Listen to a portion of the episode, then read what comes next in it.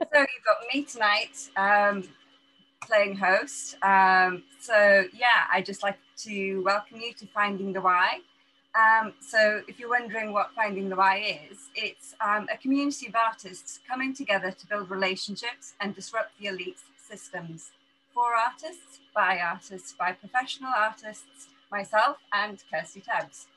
Um, with weekly live stream podcasts talking everything about art, strong opinions and honest talk from professional artists and guests, from prejudice to bananas duct taped to the wall to exposes, art challenges, current news, special guests, and more. So please feel free to sit back and enjoy this next hour. So yeah, thank you so much for joining us. Um, and yeah, we'll just kind of crack on. And Kirsty, let me know how your week's been. uh, my week's um, been up and down actually, because um, I had COVID last week, and you just wake up and all of a sudden it just hits you and it's it's just so weird. On the days where you can be productive you are productive. And on the days where you can't be productive you're literally just there in the bed. Oh i've pressed something. Oh what, what's happened right. That's technology for you um, and I found out that I am in a summer exhibition up in Doncaster and I'm down near London. Um, and today got the phone call saying it needs to be mounted on boards it needs to have mirror plating and this that and the other. So and it needs to be delivered tomorrow.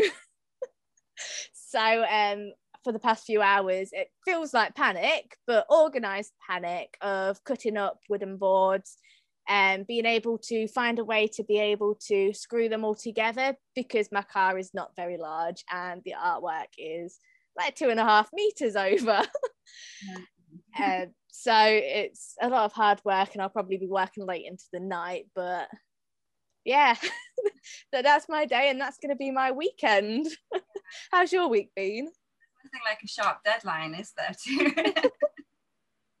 I know you, you'll do it. You'll be, yeah. you'll be amazing. Um, my week, I feel like I've been body slammed basically. Work's been like really hectic, and um, I mean, I have managed to do some art. I've, I've been out and about with my with my camera, so that's been great. And I've obviously been working on last week's art challenge, so but that's pretty much as much as I've uh, as I've actually managed. The rest's just been meetings and mayhem, really. So mm. yeah, but you know, you have to take that, I guess, because it's not always going to be sitting down and creating. So. Yeah, it's always also the other bit, the administration parts as well, uh, which we all try and push aside, but it has to be done. yeah, especially accounts. Yeah. yeah. that is definitely a later problem for me. Yeah absolutely. that was a bit weird. Are you that? Are you? Yeah. it's a really dodgy picture and the, now. right. Can but, we can we all see a white screen saying finding the why? right. Let's go right after all of that um our first news article today is about Bellotto's view of Verona selling for 10.5 million pounds, or that is okay, I have the wrong number written down. Yeah, 10.5 million pounds um, at a Christie's Old Masters sale in London. Um, and it is the first time that he has had a sale since 1971. Um, and it's quite interesting that it goes for 10.5 million at an actual old masters sale because when there are loads of our old masters paintings going up for sale usually they're splitting out their money because they all want to be bidding on all of them rather than everyone bidding on just one um, which i think it's phenomenal to be able to sell for 10.5 million Mm, absolutely. I mean, that was with fees as well. But mm. I think even more amazing that there had been a sale at um, Sotheby's. And I think in the in in that spectrum of the art market, they haven't really been reaching the anticipated price of the piece. Um, and uh, I think it was a day before or a few days before Sotheby's had an auction and the prices were right down. So they were absolutely when this one sold um, for, for the price it did. But yeah, it, I think last year the old master sale had been cancelled and they, they think everybody was just really rather eager to get it back in on the scene. And, you know, collectors wanted to sell on and, you know, um, yeah, I suppose there were other circumstances um, aside from the price that were kind of driving driving that market. So yeah, it's but they were saying about the piece as well, you know, it was it was quite weird that everybody wanted it. It was like there's something about the the ugly old tower slap bang in the middle of it. and It wasn't just like a, a very kind of pretty picturesque scene. Um, so yeah, it was it was quite unusual in that. Yeah, I mean, um, it was such a unique size of a painting for the painter. Um, as well as the actual imagery. It's funny how people just want to buy it because there's this, for a lack of better word, bog standard tower in the middle of a river, uh, rather than just one of those beautiful lands landscape sceneries that you see from all the other um, old masters. Um, and because of COVID, no one's been buying and no one's really been selling any of the artwork because they know no one's buying. So to see that it's reached the 7.5 million pounds that it was put up for and went further, a lot more people are wanting to sell their old master stuff for that quick bit of money in the auctions. Mm. Apparently, it was bid on by a phone bidder as well. So that's present. okay. Could you imagine having your artwork go up in an auction for 10.5 million? I think I'd be pretty chuffed. Uh, absolutely. I'd buy a horse first or an alpaca. Alpaca, of course. yeah. Can't buy one, you have to buy three. okay, yeah. New company. yeah. so um, the next article that we have is it's it's more of an essay that was written by two um, specialist um, doctors in the in the art um, field, and their names were Beth Harris and Steven Zucker. And basically, they looked at what made art valuable then and now, and they they spoke about art in the Middle Ages and in the during the Renaissance, and how it was very much it was a it was a commission thing. It it was art was always made to order. It wasn't generally made for, for pleasure um, or, or just because. Um, and I suppose there are pros and cons to that because, you know, the artist didn't necessarily have that artistic freedom that, you know, we, we, we enjoy, don't we, these days? It's just like you sit down, you create, you create from here, you love it, and you, you just do what you want. Unless, I mean, I mean, you can be driven by commission, but you don't necessarily have to do that. And I suppose our accessibility to art materials can dictate that as well. Um, but one of the, the pros to this process was that it sold. So you got the menu when you handed over the goods. Um, and also the way artists were viewed, you know, the cultural value of the profession. Um, artists were considered historically skilled laborers, artisans, craftsmen. Um, but in reality, I think what they wanted to be um, seen as were um, thinkers and innovators um, and kind of intellects, I guess, and you know, kind of really being able to grasp a subject um, and think outside the box, be imaginative about it. Um, and it's taken really, um, you know, centuries to cultivate this kind of, um, I suppose, more highbrow view of artists. And in some ways, it's kind of gone above and beyond. Um, but yeah, it's it's strange the way things evolve. Um, but I think another another point that they were talking about was um, kind of the materials used historically. They were all kind of a lot of it was depicting kind of religious themes, and it was all about you know kind of religious devotion and um, kind of owning a picture that was made of you know it may have had gold leaf in and precious precious, semi-precious stones. Um, it was all about status and it was almost like you were proving your worth and your status by owning a piece of art that had so you know it was so extravagant and so lavish. Um, but you know if you if you look at this piece here it's like it's obviously got um, so many precious elements to it not just the actual images. Um, but yeah it's it, it's crazy the way art has kind of come on um, through through the centuries and the, the meanings it's taken on Mm, it's so true. I mean, uh, the, the whole imagery that is within the artworks as well, it shows really what people were not necessarily interested in, but what was the going thing at that time. And it was usually about Christianity um, in our country and in other countries, it'd be the other religions if you know the english conquest hadn't already stomped that down and decided you're not already christian or roman catholics. Mm-hmm. um whereas nowadays art is very expressive. Um, there's a whole wide array of things that we paint landscapes mental health abstract portraiture. Uh, there's this there's this whole array and people do it because they love it not necessarily to make sales and I think that brings up a really good point about when you get paid with them, that people walked up to them or how, how did they talk back then? Wrote a letter to them, word of mouth. Um, basically going, can you make me a commission? I've seen what you've already made. Uh, you make it, then we'll pay you. Whereas now, it's more it's more like you don't get asked or commissioned to make it necessarily. You make it and then you get paid. So you're still getting paid after you've made the artwork. Um, so at that point, thing it hasn't changed. It's just adapted. Yeah. I think another interesting point that they made was that um, the materials aren't so defining to the artwork because at the time, you know, artwork was pricey because of the materials that were used. Mm. Yeah, these days it's like you know I think the analogy was made that Picasso could do a doodle on a napkin and it would sell for how many millions.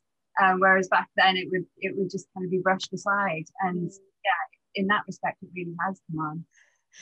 yeah, I think that's really true. It's kind of they want that two carat gold sculpture because they are rich and they are above those peasants that don't have artwork or gold. Whereas today it's I have a canvas with three scratches on above you peasants, that's 10 million pounds. so yeah, materials have completely moved on. It's not necessarily the value of the material that is using, it's now getting more into what the concept is behind it and why you have it and what it also it does look like. Um but yeah. It, doodles on napkins in the future. yeah. but yeah, I think if you can, you should really read this. It's actually really, really interesting to compare what art was like back then in the Middle Ages, Renaissance, compared to what it actually is now in the contemporary art world. Absolutely. Mm. And our next one is, well, more like the title of the show What makes art valuable? Yeah. Um, so this one was really interesting because it broke it down quite nicely into into um, bullet point. um, so yeah, we'll, we'll start at the beginning. Authenticity, just kind of making sure you know that the, the piece isn't a copy. It's it, it's just the original, um, and it's it's not copying anybody else's artwork. Although you know these days we do say that everything kind of is inspired or influenced by something, but you know, it's it's kind of I suppose it's your take on it, which is is what they're talking about authenticity in your style. So yeah, I think authenticity is really important to think about, especially if you're an artist trying to sell your artwork. Because obviously, you know it's authentic to you, but your customers might not. Having that certificate of authenticity, having it stamped or punched or something like that in a way where you know that you did that and you would be able to tell what a replica would look like um, or a bad fake even if it's one of the more expensive ones on that certificate of authenticity it tells you exactly where it was sold from and that trail so say you got it from christie's you go to a Christie's and ask, is this real? They would have um, documents stating their sales. So it's so important to know about authenticity and how to get your own authenticity across within your artwork as well as yourself. Mm, absolutely. Um, and the next one is where does it fall in history? Who has it belonged to? Who hasn't it belonged to?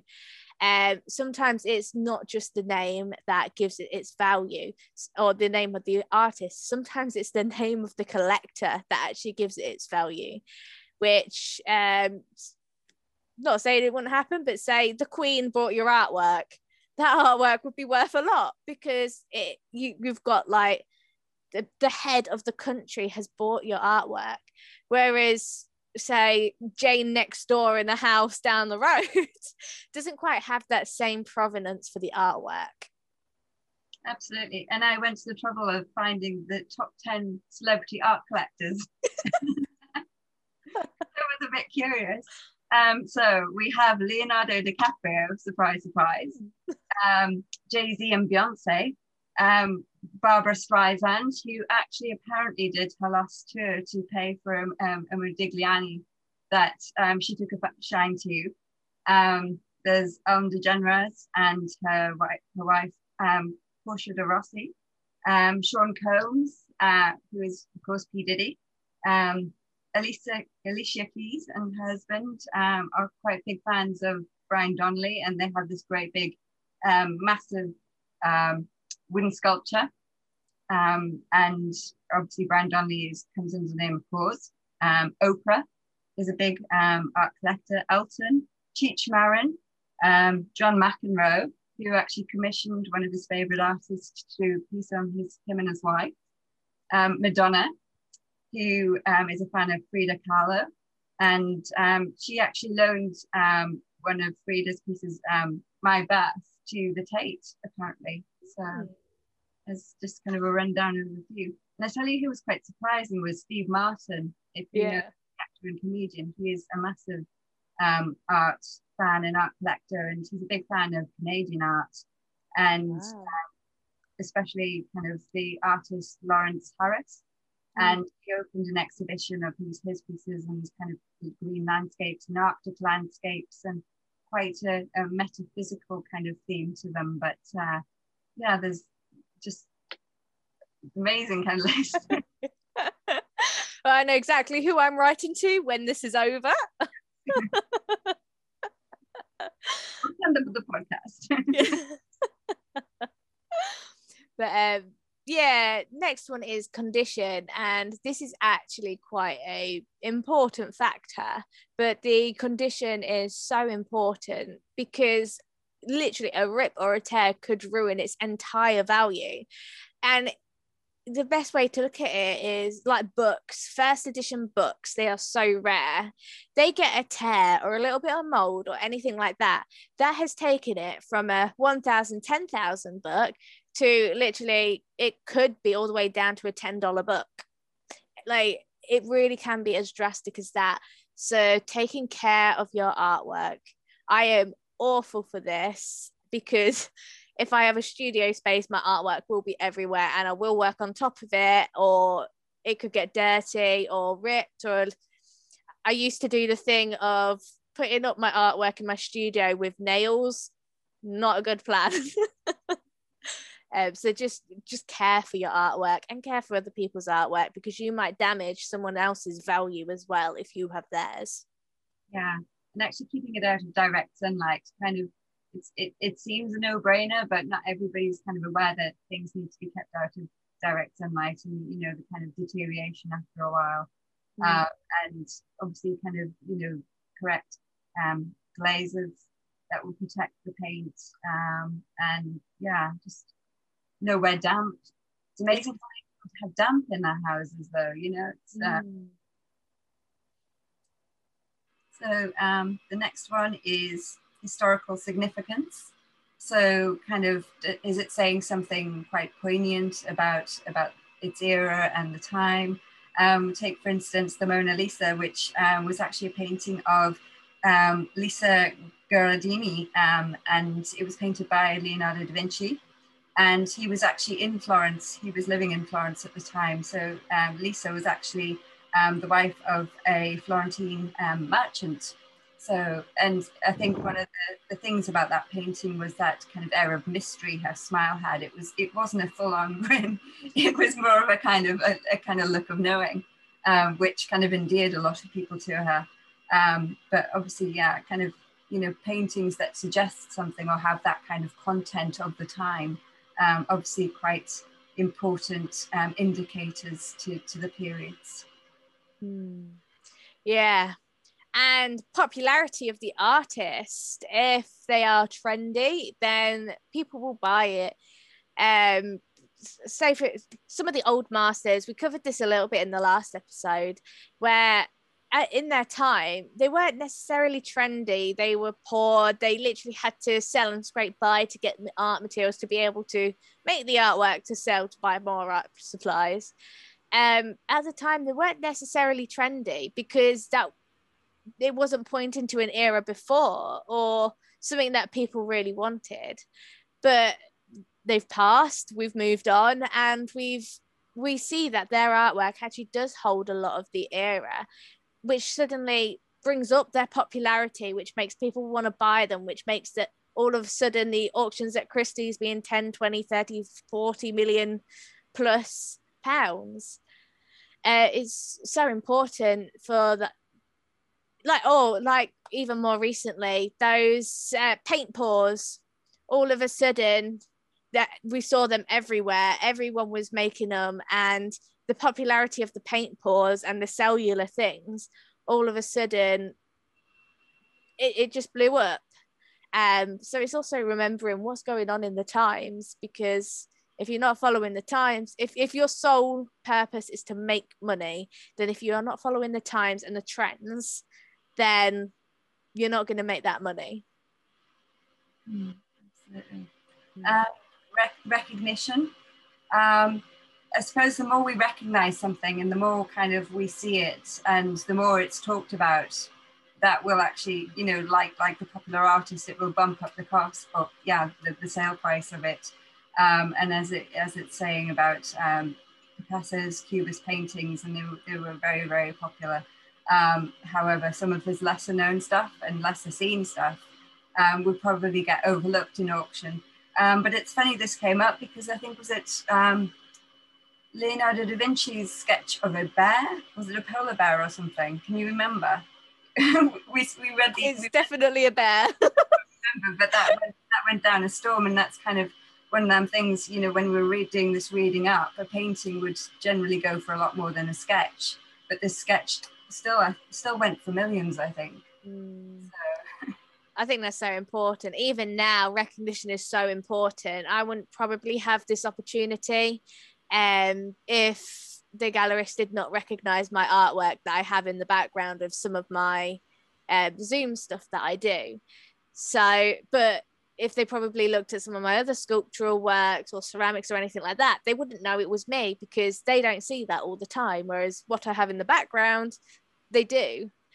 So um, it, it's putting put your art out there, get it recognized, and don't i mean the whole point of that idea is do try and keep to a set style but you don't have to keep to a set style as long as the language is the same running through all of your artworks you might not know that it's doing that but it is as long as that language is running the same it will be recognized as a part of your practice mm. and development because mm. you know we, we, we all develop we all kind of move through through styles and periods of kind of doing things a certain way. Um, and I suppose in some respects, for some for some art collectors, it must be nice to actually, you know, if, if you if you're an art collector to to follow that journey, and you know, if it, if and when an artist kind of comes to fruition, go, yeah, I've been watching their moves, isn't it? But you know what I mean? yeah. oh, dear. Oh, the next one's my favorite one. What's the backstory? Is it? this could be anything from the backstory of the actual artwork you created, why you created it, to the backstory of you. How did you become an artist? Or even just your backstory of your photos of you working away in your studio practice online because a lot of people do like to see that and know how you've made the artwork and all of that and it always brings to mind the first literally the first thing my one of my tutors said to me when i did my ba in fine art i walked into that room the first thing they said was fine art is who could bullshit the best I will probably have to blur blur that word out. But it a lot of it is quite true. You can find yourself if you really want to be in a certain exhibition and it has a certain theme or a certain thing they're looking for. Sometimes you twist the artwork description a little bit to make it actually fit the exhibition. Um, and that might not necessarily been what it's about, or even you make artwork and there is no real reason why you made the artwork. You just did it because you enjoyed it. But everyone is looking for what is that artwork about? What's the concept of the artwork? Where did it come from? Where did you come from to make that artwork? Are you a refugee from another country that's traveled all this way, gone through hardship, and scraped those pennies and pounds together to make the artwork? Or are you someone who has been homeless before and artwork saved your life? Or is artwork just something that you've enjoyed and that is a valid enough backstory for you to just say you make art because you enjoy it? Absolutely. Um, so moving on to, to particular medium, um, I think there's been some debate over whether acrylic has been of lesser value than, than oil and whether it's more technical and whether that can drive the price. Um, but kind of that aside, it's it you know we did find that kind of obviously work done on canvas um, is probably held with more value than than work done on paper. But um, I suppose that's not exclusive. Again, it probably depends on which artist you know was responsible for the work, and if the art's really popular and really trendy, then it's going to sell for as much as. Um, but obviously, um, a painting over a sketch would likely fetch more. Um, you're looking at the size of it and indeed the quality, the, you know, the craftsmanship involved in it. And again, it, an original piece is going to sell for more than a print or copy. And there are many, many copies and prints out there, as we know. So that's so true. Medium is really important to factor into your pricing guide um, because there is those conceptions. And I guess what it is is because materials are more expensive if you use a canvas rather than paper or oils instead of acrylics. But that doesn't necessarily just deem the entire factor. As you can see, the actual medium is one small factor of what you do for your pricings. Um, and then it brings us on to colour.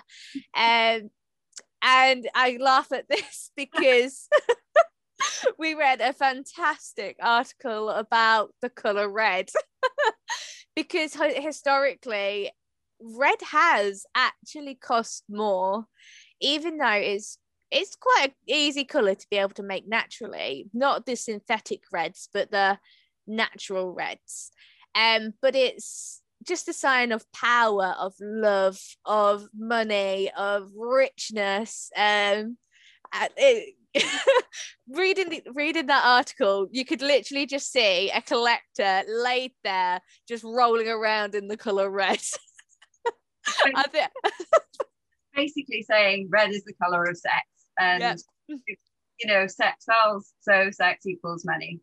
Um, and it, it, was kind of quite funny because Kirsty and I both have a thing about people who try to sell their artwork in their bikinis. in that we would never do that.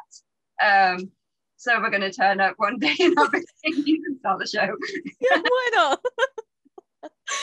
Uh, but that is actually a really important point to put across. If you are selling your artwork to the public, you want to get naked, not gonna, you know, whatever you want to do.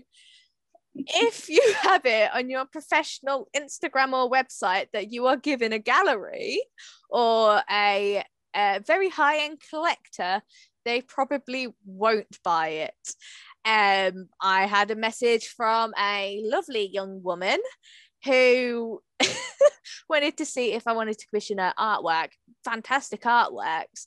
But you go through her social media and pretty much every single picture she was topless on um and it then becomes this awkward conversation um, because it's not necessarily deemed professional. You want people put out that you put out there for that sole reason because they will also represent you and your name, not necessarily just them and their artwork.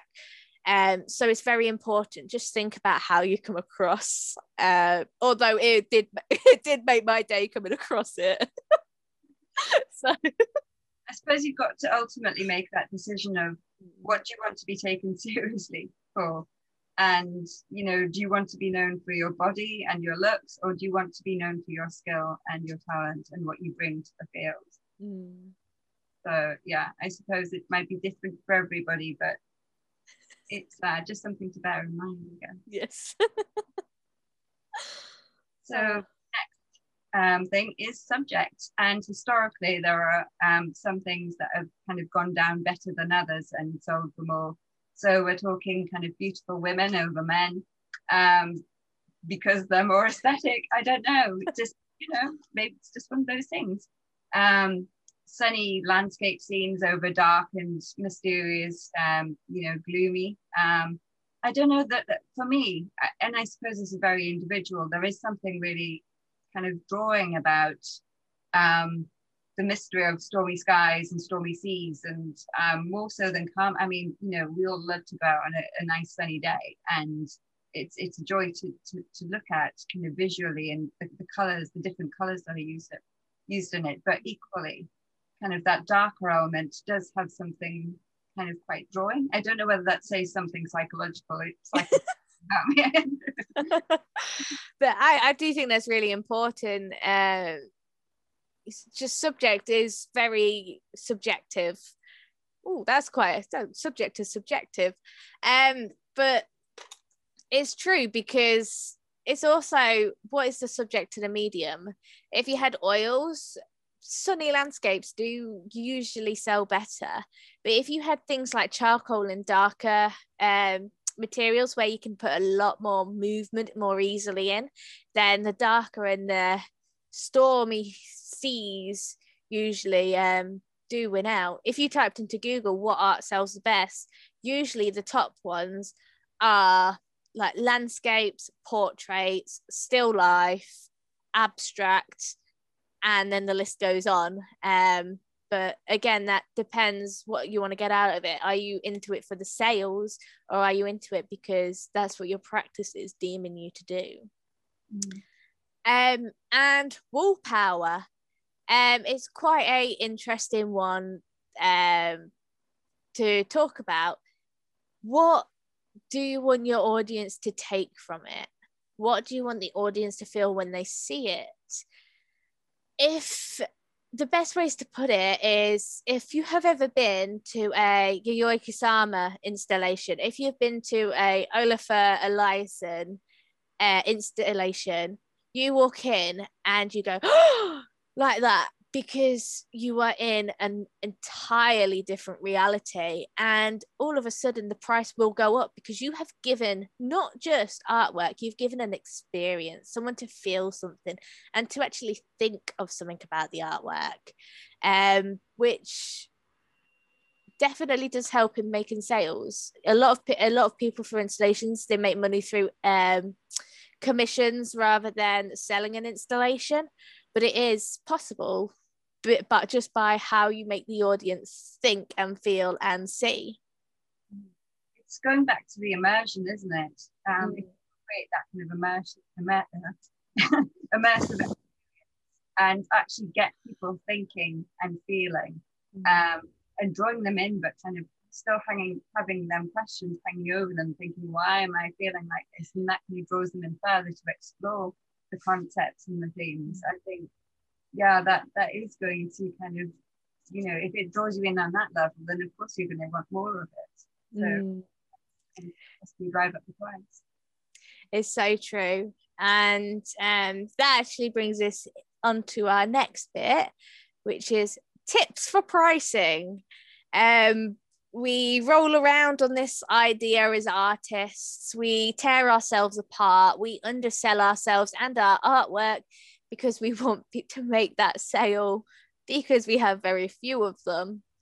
Um, and I think it's so important to not undersell yourself. The value you put your artwork and yourself at is what value the audience will put on it. If you get a 10 pound thing from somewhere like Wilko's, like a poster, well, you're not going to care about if it gets ripped, if you throw it away, nothing like that.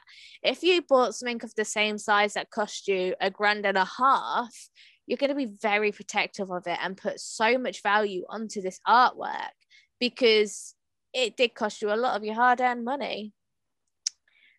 Um, but yeah, so I get asked a lot um for advice on how to price.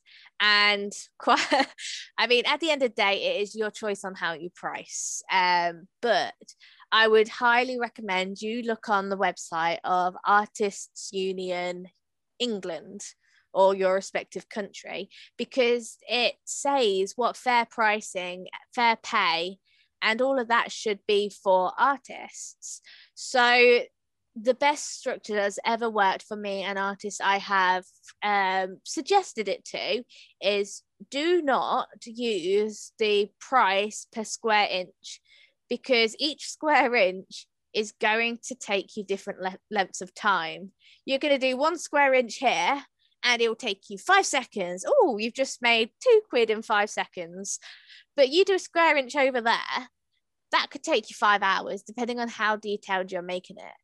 Um, maths is not my strongest suit, so two quid in five hours doesn't really sound worth it to me. So the structure I always say is materials plus hourly wage. If you don't know what your hourly wage should be, well, ignore the minimum wage. In England, for my age, it's something like £6.39 um, and I've got almost a decade in the art world. So I'm definitely not selling my artwork for six pound an hour. Um, the suggested starting for graduates or people within the first three years of their art practice, art career, professional artist, however you want to say it, is at £26. And for 10 years plus in the art career is £37 upwards. So do take that into mind whenever you are applying for funding, whether people are commissioning you, whether you are trying to sell an artwork, your hourly wage do not take less than your value and what is suggested.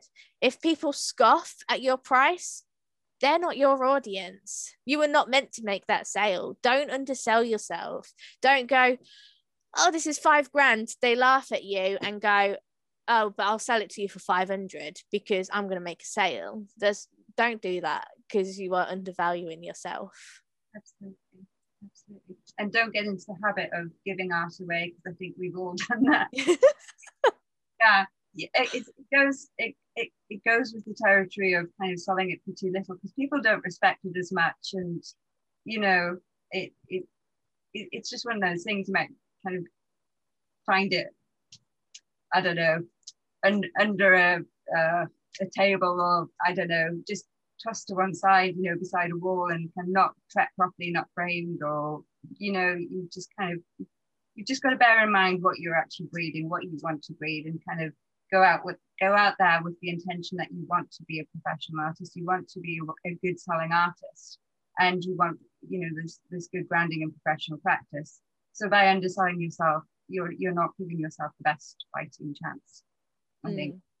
I think that's very true. Um, and I mean, you'll get a lot of people say to you, "Well, start your art career by offering your artwork to one place, and then say, put, ask them if you could put your name on there, and then ask them if they will sell it, and then ask them this and that." Or give start giving it away to friends and family. Get them to spread the words as well. Don't do that because you're really you are wasting a lot of time and effort and money and materials um, unless there is a specific reason personal reason or any other reason that you want to give something away for free, you shouldn't. Um, and I say that, and I put my artwork a lot for charity auctions, so I don't actually get paid anything. And usually, I'm also covering the price, the price of postage. Um, so take your our advice as much as you would like to. Um, but at the end of the day, do what you want to do, do what makes you happy, and value yourself. If you are doing things for free, make it poignant that you don't do things for free other than this one or two opportunities uh, just because whether you want to do it for your exposure from the goodness of your heart or because you really care about the charity or organization we're not saying it's not good to give back you know it's great it's the way the world will thrive but uh, yeah it's just kind of bear in mind the other factors so. yeah I think mindfulness is what we're trying to say. Be mindful of what you're doing, um, because someone is going to say a freebie or a very heavily discounted thing, um, and try and use it for their benefits as well. So j- just know your worth and price accordingly. And really do take on the artist union. If people question your prices explain it to them. Usually when you've explained why something is so expensive they will go oh, okay i understand now and we'll carry on with the sale. Mm-hmm. um but yeah so that's our tips for pricing. If you want us to make a document for you guys or um, share the arts union um, link or anything like that, please do let us know. Um, because pricing is a very important thing for an artist and is very much a struggle. Um, and I'm sure we both have some very good experiences on the idea of pricing. um, so we're going on to the value this game, aren't we now? Yes, yes. Would you like to introduce it?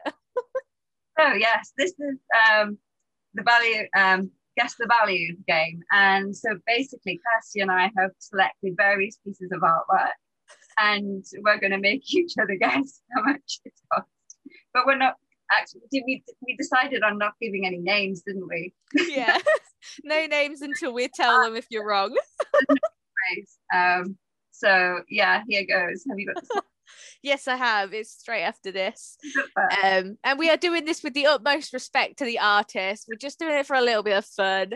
Um, and if we laugh at a price, um, it's not because we think it's ridiculous, it's because we really do undervalue ourselves. And sometimes saying a price for that sort of thing on our own artwork is a little bit hard for us to do. But once you get over the barrier, you'll start saying it with enough confidence for people to go, okay, yes. right. Oh, this is one of my artworks. if anyone at home or on demand wants to play along, put your guesses underneath. so, what do you think? I need to find the piece of paper. While I found my piece of paper, what do you think this is worth? Oh my goodness. Um, no, it's either going to be like really, really stupidly expensive or it's going to be. Um, so where was this exhibited? Am I allowed to ask questions? Yeah, why not? Let's ask questions. Where was it exhibited? The significance. Where was it exhibited? Oh, um, I don't think this artwork has been exhibited. Um, it is on sale on Saatchi Arts UK okay. um, and worldwide, should I say, if you feel like buying something like this. Okay. Um, no, it, this is just like a shot, complete shot in the dark because I'm really not great at guessing things. Um, uh, sh- can I go? Would what, you like the size? What medium is it? Well, it's obviously quite.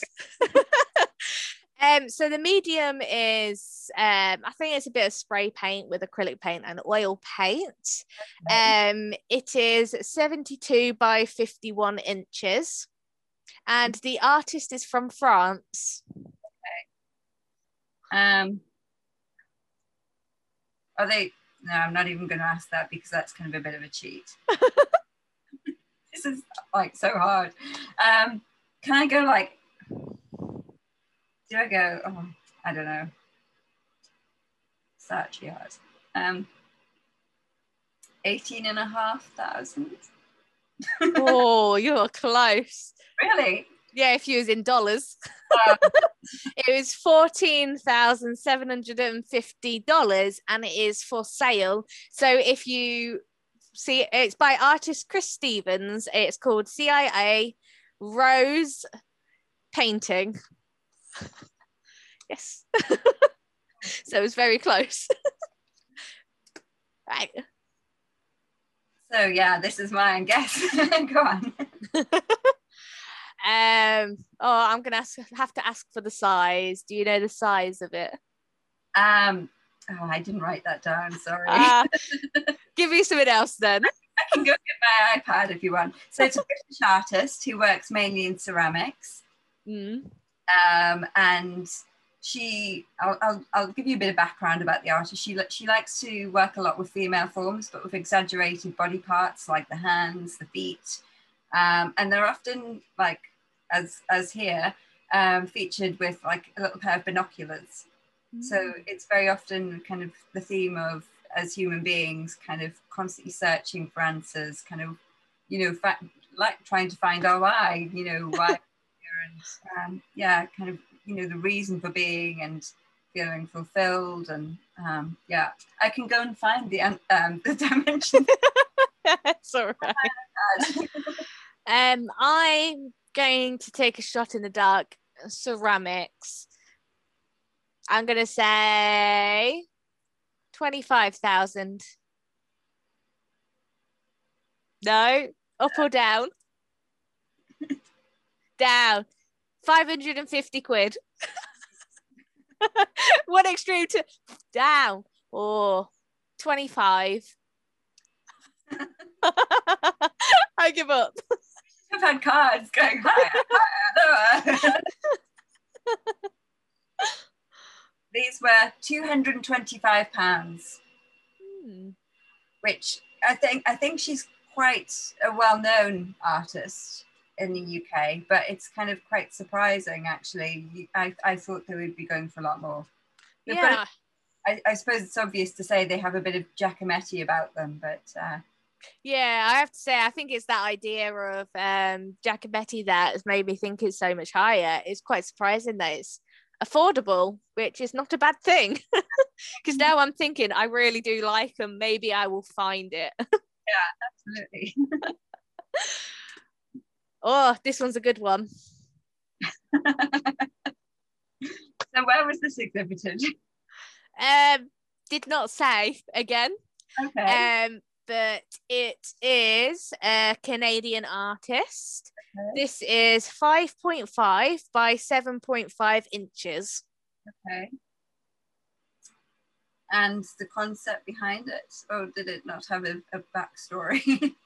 It didn't have a backstory. I, I really searched really hard to Okay. find the backstory for this piece of artwork.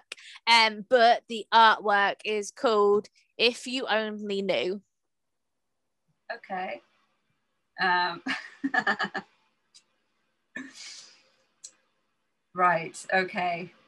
Now this is either going to be plucked from some like random Instagram account. or- Throw some dice.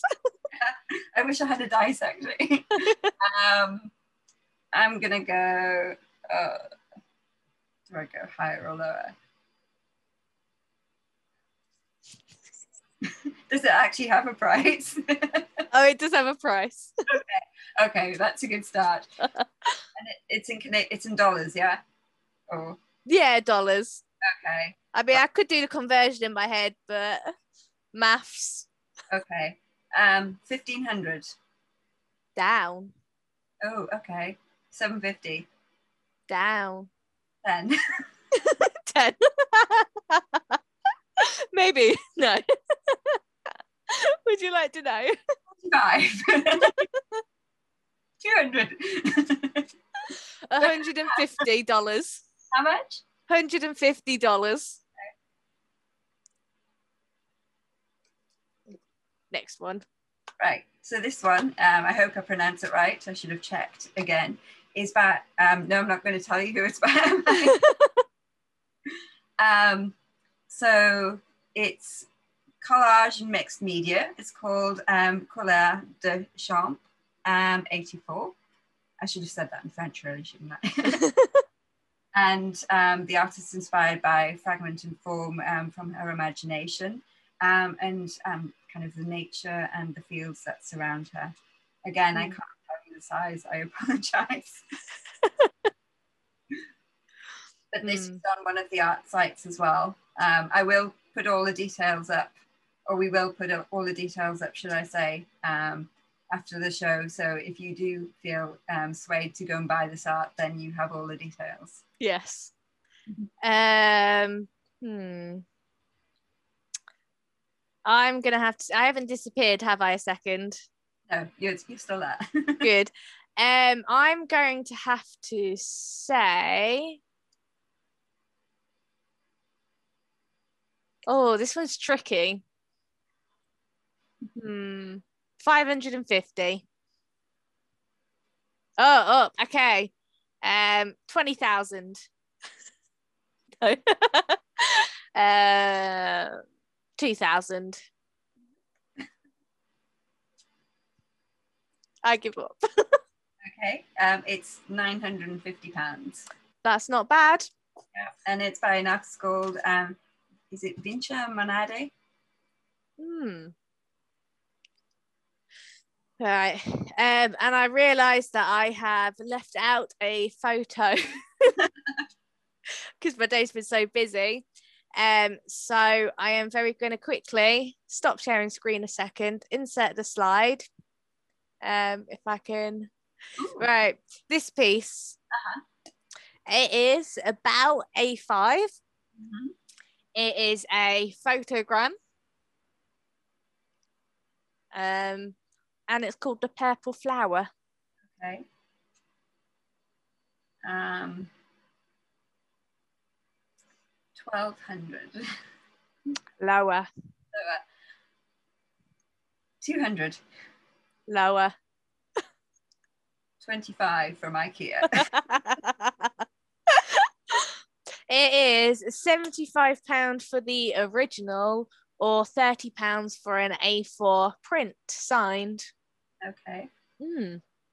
Not a bad price. If anyone would like to buy it, make sure to check afterwards hmm. all of the information. Oh, there you go. And our final one. So, this was by a, a UK artist, and it was, I, I suppose, it, it's kind of its essence about kind of what goes on in life and kind of, you know, the cuts and the bruises that you attain, but kind of trying to look within to find that inner child. Um, so yeah, go for it. What sort of size is it? It's um again. oh well. This. uh, I'm gonna have to go two and a half thousand. Higher. Oh, good, because I was undercutting it. Um, hmm. What I would pay for it? About seven and a half thousand. Okay, happy. Is that a final offer? if I had the money.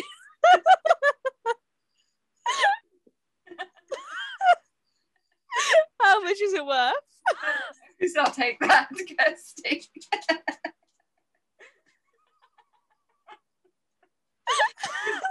and on record that Kirsty's brought a piece of my heart.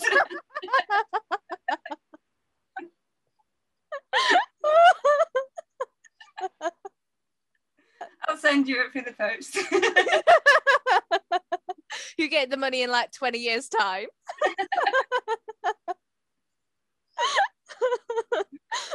Go, how much is this one worth? Price you up, whatever in whatever way you want. Play this game with people and whatever they say, sell it for. oh dear. Hmm. I can't believe you didn't realise. I completely forgot. I was like, oh, I forgot this picture for the slideshow. I should have gone higher, higher. Keep going. Priceless. Instead of being uh. auction. so now the value of this is now seven and a half thousand if anyone wants to buy it afterwards.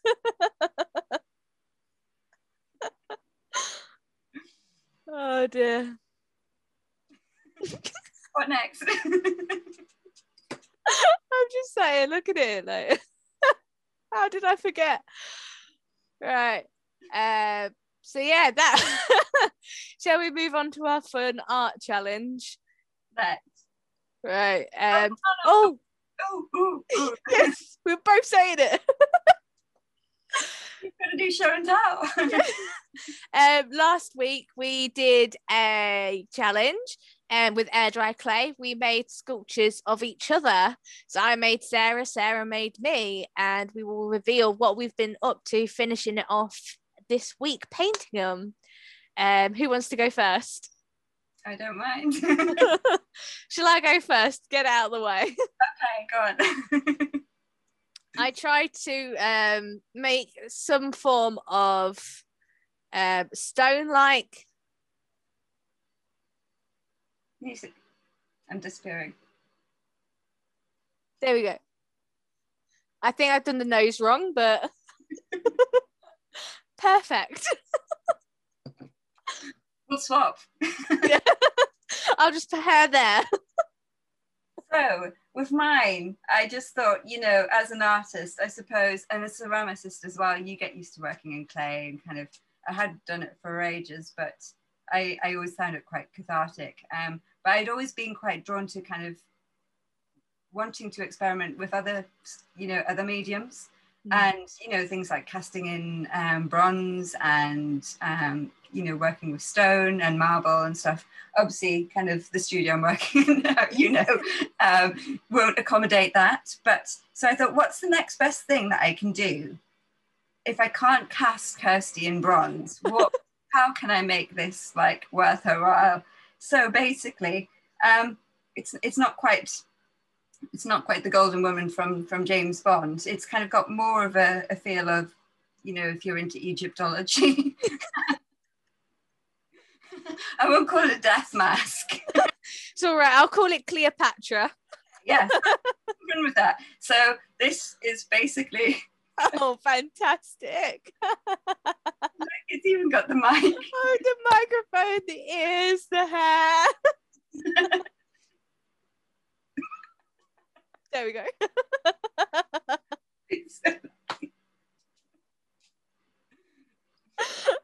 So, yeah, that- that's Kirsty. Oh, I actually love it. I think that is fantastic. um, so tonight,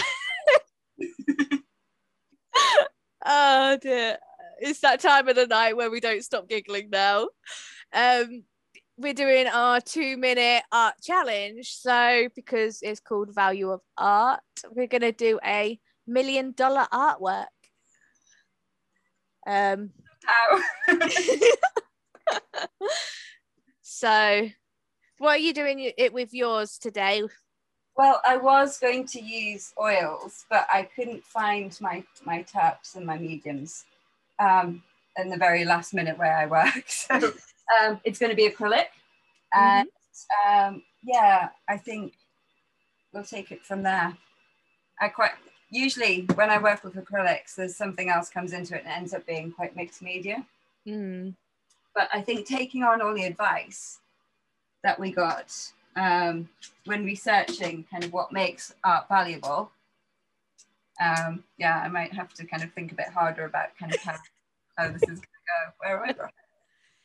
Uh, yeah, I'm using acrylics and a canvas today. Right. Um, I got worried that I didn't own any canvases. I couldn't find a smaller one. it's all right. Mine will be more expensive. One of clay last week. we are never on the same wavelength. um, do we have music this week? Um, we can do. I'll have to uh, shrink the screen. It might be a bit random. That's uh, all right.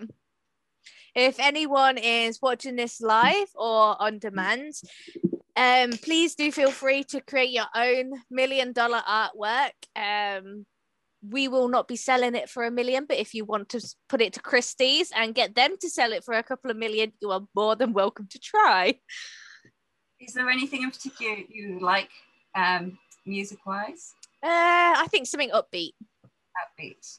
Pop. so I'm just going to the genres here. um, oh goodness. Hot hits UK. Yeah, let's go with that. Totally not what I'd normally go for. we'll get some in. Habits by Ed Sheeran. Yeah, let's have that. Oh, love a good bit of Sheeran. Uh, there we go.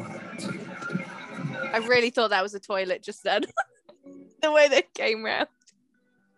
Okay. Like, you have to work. Every time you come around, you know I can't say no. Every time the sun goes down, I let you take control. I can feel the paradise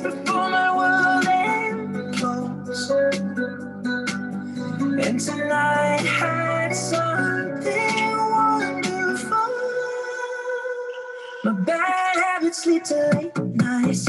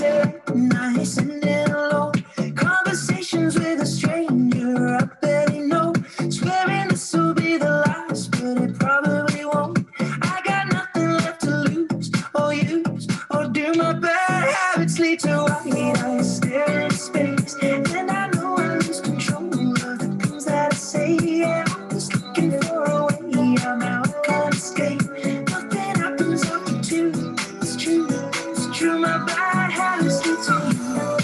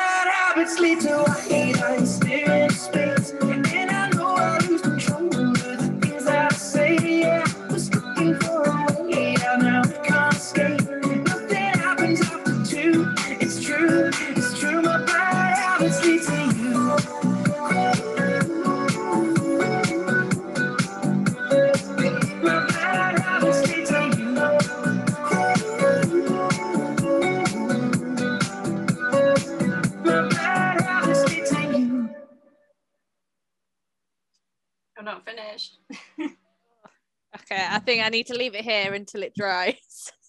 I have made a mess. Good for you, I Yeah, you kind of, uh, easily. I'm not quite finished only yet. Took a couple weeks. Remember when you said that you wanted like to give me the graduations and this, but, world? Good for you, I guess that you've been working on yourself.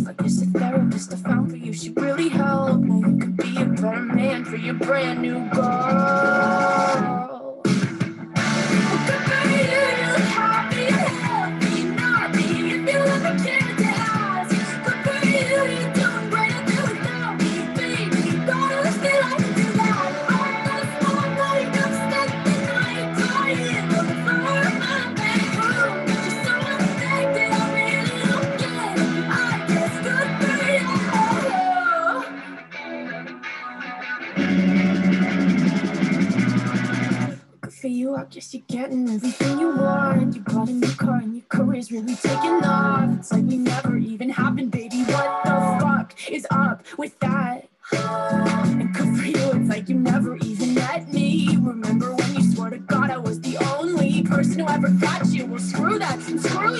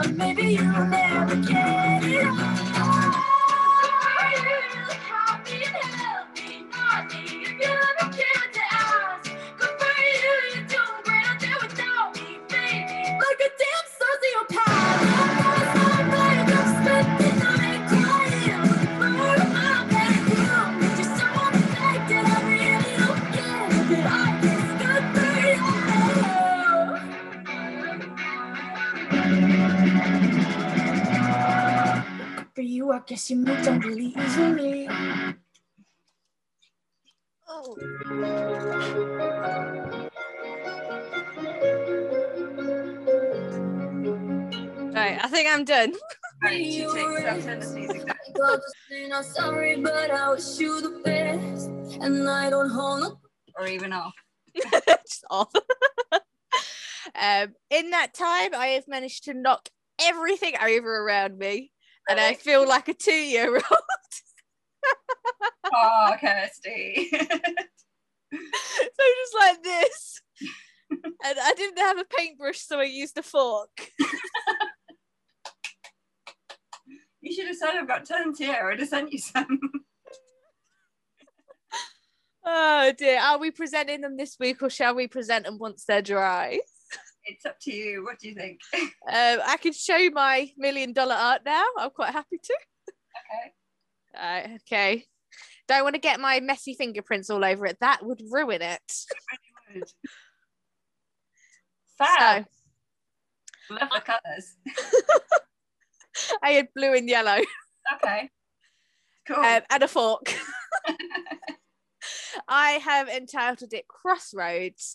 The concept behind this artwork is we are all at a crossroads in our lives, one point or another. Which road shall you take? The one to the left or the one to the right? Will you go backwards? Will you go forwards? Who knows?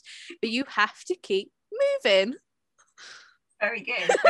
Presented that in a very Russell Brand type way. I thought it went with the artwork. You, Yeah. There has to be a video of me talking about it next door to it. I just seem to be getting darker and darker. I don't know what's happening to my light lighting this week. Um, I'll sit by the window next time, I think. Um, so this is um, now which way have to go.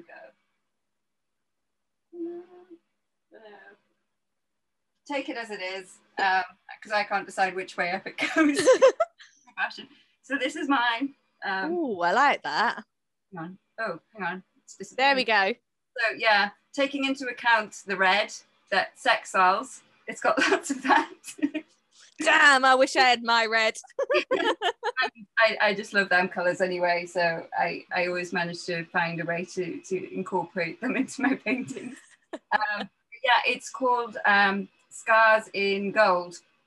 And basically it's it's just about the scars that you acquire that, that you know during your life that make you and the, the, the, they make you stronger and um, yeah very very simple but we're all we're, as we were saying the other week we, um, we're all work in progress so Yeah, I like that. Decorating your scars, making them beautiful. be proud of them. Yeah, absolutely. Yeah.